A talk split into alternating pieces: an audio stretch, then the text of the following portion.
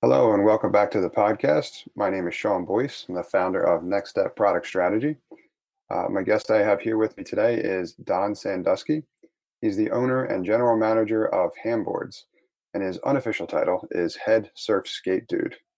He's a mechanical engineer with a PhD in applied sciences from William & Mary, holds 10 US patents, and has been featured on ABC's hit TV show Shark Tank and successfully secured a deal for his company Hamboards. Hello, Don. Thank you for being on the show. Hi, happy to be here. All right. So that's a lot of exciting stuff and plenty of good stuff for us to talk about. I guess a great place to start is can you tell us a little bit more about how, what Hamboards is? Sure. So, from a product perspective, Hamboards is a, a skateboard that's too long and too wide and turns way too much for a lot of people. But what it does is it mimics the sensation of surfing on land better than any other board we've ever been able to find.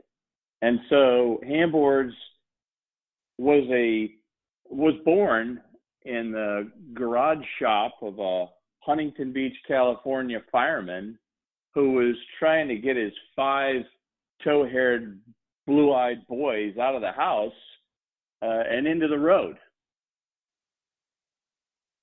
Now, from a from a business perspective, you know, it took six or seven years of Peter, you know, ma- making new boards to tweak for the boys and changing the designs, and then all of a sudden the neighbors wanted him to make one for them, and and it got to be a real hassle uh, for Pete, and uh, he kind of ran the white flag up the pole, uh, and uh, and so I um, I uh, had had some experience as a sporting goods executive and as an entrepreneur.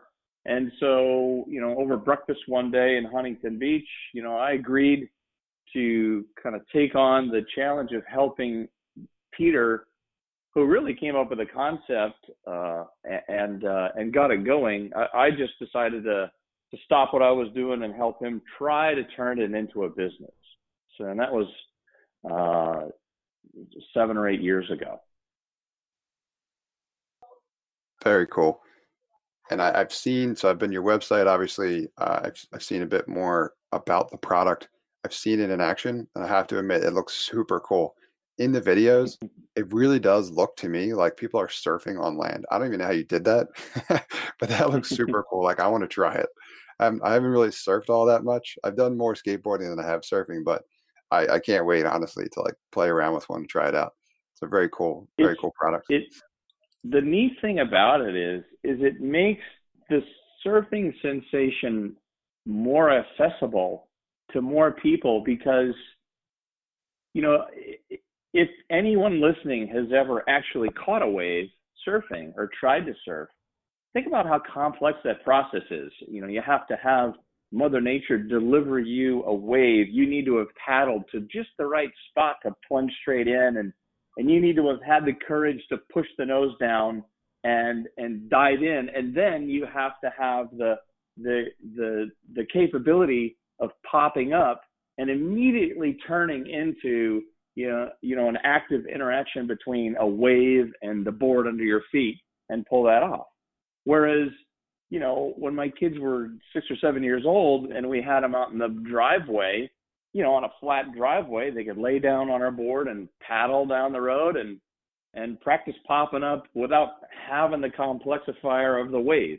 And uh and that's really kind of what we've been going for. Uh, we've been not not really trying to develop a surrogate for surfing. It's kind of its own thing, and it really is just fun. And so, you know, the purpose of the business really is to help more people have fun by experiencing that super cool sensation of board sports in their driveways.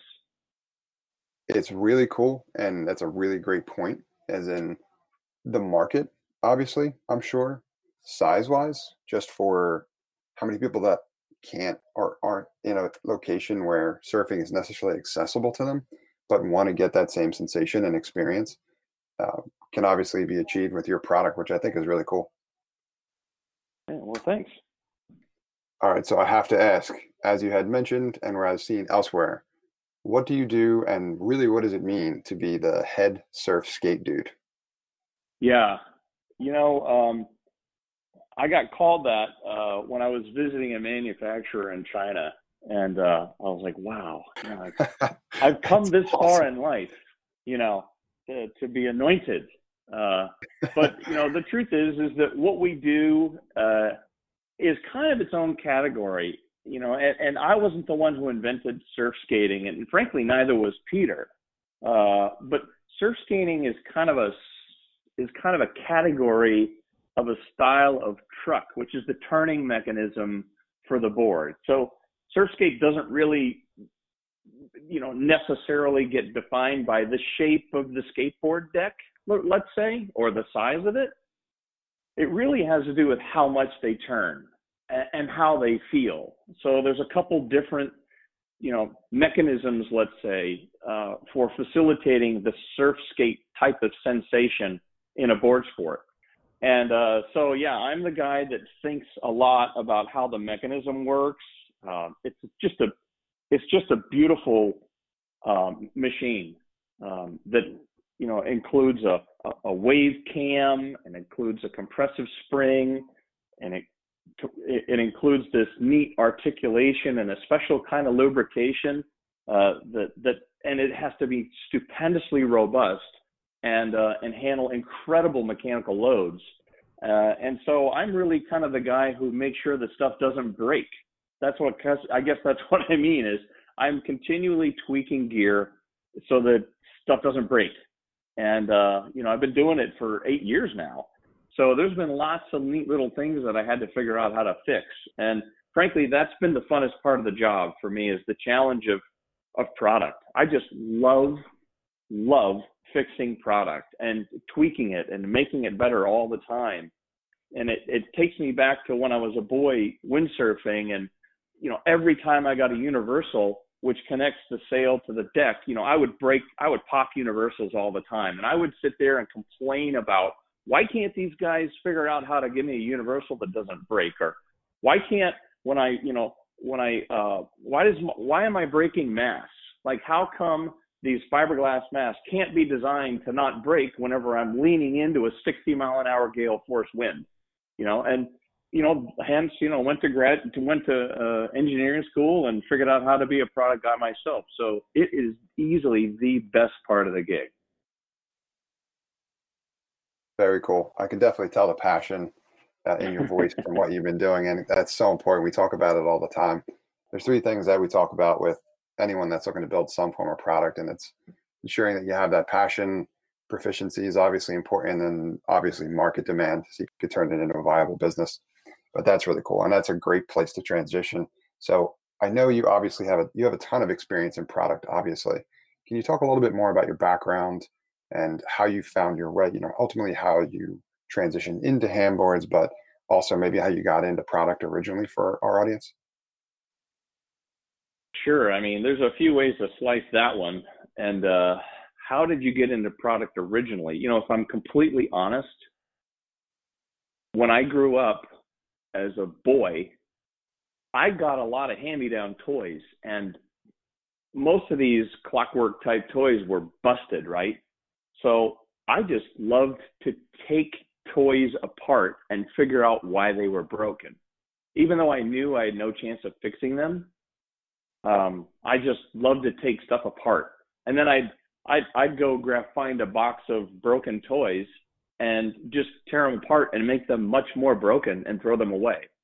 Um, and I guess that's where my fundamental curiosity came from for product is these neat little broken plastic toys uh, that that I would spend hours and hours uh, dissecting and and and discovering and then uh, you're right. I mean, it ultimately led me to mechanical engineering uh, major in college, which uh, I really never had any doubt about wanting to, to become a mechanical engineer. And um, and I and uh, after college, I You know, I, I wasn't really ready to go to work. I was a little bit burned out from college, and I was enjoying being a lifeguard at the beach. And uh, um, but I had made a connection um, through a, a, professional society called SAMPE, Society for Advancement of Materials Processing and Engineering. I'd, I'd met this guy from NASA and uh, just had a nice chat with him. Didn't think anything of it, but there I am sitting on the beach uh, looking at Labor Day coming up, wondering what in the world I'm going to do. And the phone call rings back at the house and he's like, Yeah, this is Bob from NASA. Would you like to come work here? I'm like, Yeah, yeah, I'll be right there. When do you need me there? Tomorrow? And uh, I had to go buy a car and uh, no no joke. And I, I threw the a microwave, all the clothes I had, and um, and one of those glass Pyrex bowls in the back of a Chrysler Coupe and drove 12 hours down to Hampton, Virginia, so that I could uh, I could start my job on a Wednesday at, at NASA. That's and, uh, awesome. Yeah, and and then I and then basically I got there and they're like, "Hey, what do you want to do?" And I'm like, "Show me the problem around here that everybody needs knows that needs to be fixed, but nobody has time to solve." Okay, and they're like, "That's easy. There you go." And and uh, and uh, and it was super fun. I I just I kind of went back to kind of my style of tinkering. You know, since I had skills at working in a machine shop and and um, and woodworking tools and all that stuff, they actually let me go into the shop and make parts myself, uh, which they didn't do in general for for for young people that were working there. And so I just started tinkering, and uh, I've I've in, in a way I've been tinkering with product ever since, uh, even through you know my career at DuPont and through my stint as head of product at Warrior Sports in lacrosse, uh, hockey, and soccer. Uh, I've been tinkering in product the whole way. Very cool.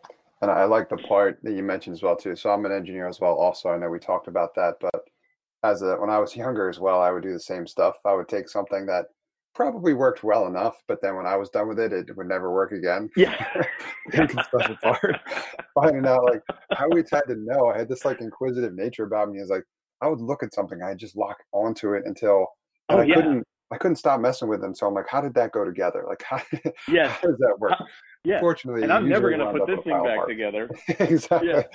A lot of stuff, a lot of stuff couldn't go back together even if I wanted to do at that point. But no way. That yeah. and then also, you know, engineering ended up being an ideal fit for me too, despite you know all the other reasons. But it's got to be something to that. I, so yeah, I totally agree. To, to connect with you there. Um, perfect. Yeah. Thank you for thank you for that background. Super interesting stuff. And then mm-hmm. uh, another thing I wanted to uh, talk about specifically as well too is when we spoke last, you had uh, mentioned you had I pulled out a specific quote you had mentioned, which I think is super important for our audience to hear from someone with as much experience as you have, and it was when you're looking to build a product or a product-based business, whatever it is, you're ultimately starting with a major problem to solve. And you've said that a couple of times today already, like your experience at NASA. But the quote you you quote quote you mentioned was you have to find the obvious unmet need uh, in your words. So I, I want to, I'd love to hear more about what that means to you. And if you could describe a little bit more about what you mean by that for our audience, I think that's going to be really helpful for them. Sure. Um, so I didn't coin the phrase obvious unmet need. Uh, I'm pretty sure it came out of uh, my training at DuPont to become what they call the Six Sigma Black Belt, uh, which was really kind of like a very intensive training program for the engineers at DuPont that were going to be solving like the, the tough problems.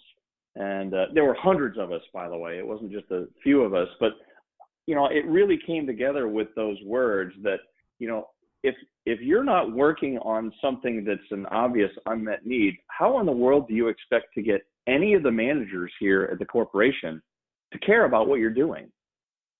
You know, so obvious unmet needs are things that you really don't need to convince people need to be fixed. Okay. It, it goes back to kind of my attitude when I walked through the door at NASA as a young man. And, and frankly, that was why I was so successful there. Um, because I, I just had that understanding from a very early day. And, and whenever I say an obvious unmet need, I reject the premise that a lot of people have to say that it's a problem that everybody has or the most people possible have this problem okay? I, I, don't agree with that. You don't need every most everyone to have this problem. You just need to have some people have it that it's obvious and unmet and they need it fixed right now okay? Because that way you know you're working on something important that somebody's going to care about. And and that's the only way to be successful i think in in product manufacturing and in and in and in basically even even in the service business or writing software. You know sometimes you don't even know what your algorithm is going to solve besides the thing you imagined right? It, it could be repurposed to solve some other or many other problems. Um, you know designing a special mechanism uh, that that that solves a particular articulation problem can be can be repurposed for lots of other things. I know i'm rambling now but you know if you it's it's all about solving a problem. And and don't worry about whether or not you know um, uh, everybody's going to get it you just need to focus on when i solve this problem and i get it in front of the right person they're going to want to do something about it. They're going to want to spring into action. And so, you know, don't follow my example, please, because picking the problem I'm solving in Hamboards is getting people stoked on the surf sensation, you know, on the pavement. Well, guess what? That's a pretty small group of people, you know, in the scheme of things. It's not like I'm solving, you know, I'm not I'm not creating an enabling technology for, you know, 6G or whatever's coming next. So but, you know, it's a problem that to a certain group of people, they can really connect with. And the other part of it is, is they're very passionate about this. Okay. Whenever people, whenever people, uh, are, uh, you know, hop on our product and get the sensation, they actually fall in love with this thing. So that's the most rewarding part about for about us, you know, is that whenever people get permagrin after you know their first real ride on a Hamboard and they really feel the surf skate, skate sensation, man, I know I'm solving an obvious problem. And then how how do you create a business from that? Well, that's a whole nother challenge. Um, but but uh, but but in the fullness of time, I think uh, you know we have a good shot at doing that. I like it and agree that same uh, as well. So in the work that we do, when we get that engagement and it's overwhelmingly positive, and then the team can see all the hard work that we've been doing and how that's translated for our target market and our customers, that definitely makes it worth it. That I that's I agree. That's among like the most exciting part of the work. Very cool. Mm-hmm. Okay, so for down to the question that is the is the big one. That's that's the one that we we ask pretty much everyone. Very very curious to get your thoughts on this with all your experience in product, and that is, how do you find product market fit? Yeah. So you know, this question is posed in a very elegant way, but it's extraordinarily challenging to answer in you know a paragraph or in five minutes because it's going to depend on so many things, which is my way of hoping that this isn't a horrible answer, right? To me, totally get it. I find product market fit based on the problem I'm trying to solve.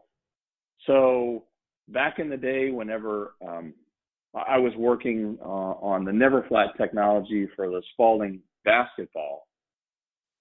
The way we found market fit was through research. We had focus group studies, and we said, okay, how many of you have a flat basketball in your garage, right? Okay, how many of you would be willing to pay $5 more for a basketball that wasn't flat, you know, as soon as you bought it? How many of you would be willing to pay ten dollars more for a basketball that you know lasted ten times longer, right? And so that we got statistics right that said, okay, this is this is how we know we have a market fit because we did some experimentation, right? We got some information and data. Um, combined on top of that, we contacted our vendors and said, okay, if we ask you to make these changes to manufacturing the product, does this fit and add value to what you're doing? You can charge us more for it. Um, does it work? Okay, it's a fit from the value chain, from the supply chain perspective. Now, okay, then you go and you talk to your customers and you say that the major buyers that, that buy most of the product, hey, if we offer we have evidence to say that you can get $10 higher price points if you pay us $5 more. Now you're getting $5 more out of the same shelf space you were getting before. Does this fit for you? And then when you check the boxes on all of the major uh, uh, stakeholders in your business plan, and, and every single one of them says, yeah, this makes a creative value for all of us. That's how I know that I have product market fit for for something like that okay? But if you if you if you flip over to the almost the hyperbolic opposite ant, uh, problem in my life at least with the Hamboard project is hey i'm creating a problem. I'm creating an answer to a problem that most people don't have okay so I can't be looking to most people for validation for my thing. So what I need to do is I need to go find the very specific person that's targeted and, and get their feedback. And um, but the process for what we did in the front end is largely the same. It's far less formalized, however, because when you're a startup company, you don't you don't have that kind of gravity with us with your supply chain. You're you're begging for table scraps and uh, and you don't have an existing sales channel necessarily you kind of have to create your own because the ma- buyers at the major retailers are looking for for products that uh, that that are that are far more um, com- commonly needed by more people. So now you create all these other issues, and in order to solve this problem for a few people, you're going to have to build all these workarounds. But I think that same concept is you know you have to create value everywhere along the of, along the value chain if you're selling a, a product okay? For each partner along the way. And once you've checked the boxes that all of the participants in the value chain are seeing more value than what they were doing yesterday then you got a winner. And i want to call some more specific attention to something you've said a couple of times thus far in this conversation, and that's that's about finding the problem. So I want to mm-hmm. reinforce this for everyone that's listening. So in the work that we do and the people we engage with to build apps or cool products or whatever they're whatever they're looking to do, we often see a lot of people that are trying to start with an answer and then going to try to find problems and questions from that. We've seen that be a serious uphill battle so a lot of what you've said here today, Don, and, and your experience and your success in product, and a lot of reinforcement in that finding that problem, finding that obvious unmet need, I think is critical. So we communicate that a lot too. I just want to draw specific. I wanted to really reinforce that point. So again, thank mm-hmm. you for sharing. Yeah. Awesome. So at this point, I think we've got a ton of great content. Uh, I've got a couple of quick questions here before we wrap up. And that one is okay. going to be what resources, product resources, books, anything might you recommend for our audience to learn more about any of this content and just get better? Sure. Yeah. Um, you know, earlier on in my career, before I made the jump to becoming an entrepreneur, I read this book by Christensen called Clayton M. Christensen called The Innovator's Dilemma. Uh, when new technologies cause great firms to fail.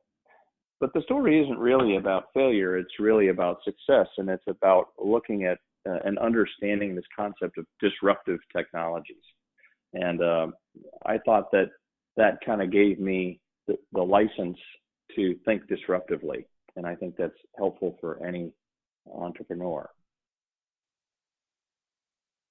Perfect. And that's a great example. Another very popular work in the space that I I'm super glad that you mentioned. So I'll link to that in the notes as well too, so people can check that out for anyone who's curious. Thank you for sharing.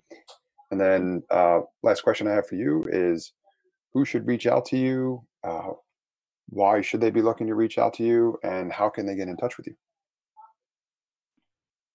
You know, the best way to reach out to me is probably through LinkedIn uh, because that way you can kind of look at my background and and see that I wasn't all you were expecting, or uh, or you might see that uh, I was a better fit. I'm happy to help people out uh, with advice, um, but it's worth exactly what you pay for it. You know, if you don't pay me for it, it's probably not worth much. Uh, but I, I will share uh, my perspectives and uh, and experiences with other people. But I may be wrong. Uh, so you need to get lots of points of view, and uh, and you know look for us uh, look for us in the surf shops uh, all around the world. And if you see a Hamboard, uh, think, oh, I heard I heard the guy that did that. Outstanding. Thank you for sharing that, Don. I really appreciate it, and I will share that with the audience, and then include some links in the show notes below. Then. Okay. Uh, also, I, I just want to recommend to everybody to definitely check out uh, your website, hamboards.com and to be prepared to be mesmerized by your videos because they are super engaging. I I'm, I'm on this website and I'm taking a look at these videos, and the only thing I could think of is how badly I want to actually test one of these and give it a shot. So be prepared for that if you can if you, when you make the visit. So that's fantastic, uh, Don. I can't thank you enough for being on the show and sharing uh, with us your story and all of your experience. It's super helpful for us and our audience. You're welcome. And uh, I think what you're doing is very important and very helpful. And I wish you the very best of luck. Thank you, sir. Thank you for listening to this episode of the Product Launch Podcast powered by Next Step. If you're looking for help with your product business in the area of product strategy or product management, please feel free to reach out to Next Step to learn more about how we can help at hello at nextstep.io. That's hello at nxtstep.io. Additionally, if you know anyone who has experience building, running, or managing a product or product business and would like to be a guest on our show to share their story, please have them reach out to our organizer at podcast at nextstep.io. That's podcast at nxtstep.io. Thanks and keep disrupting. Hey folks, Sean here, and thanks for listening to this episode. I hope you got a ton of value out of it. If you did, I'd encourage you to also sign up for my free five day email course about launching a profitable B2B SaaS application for less than $750. If you'd like to sign up for that course, you can do so at nextstep.io forward slash B2B SaaS.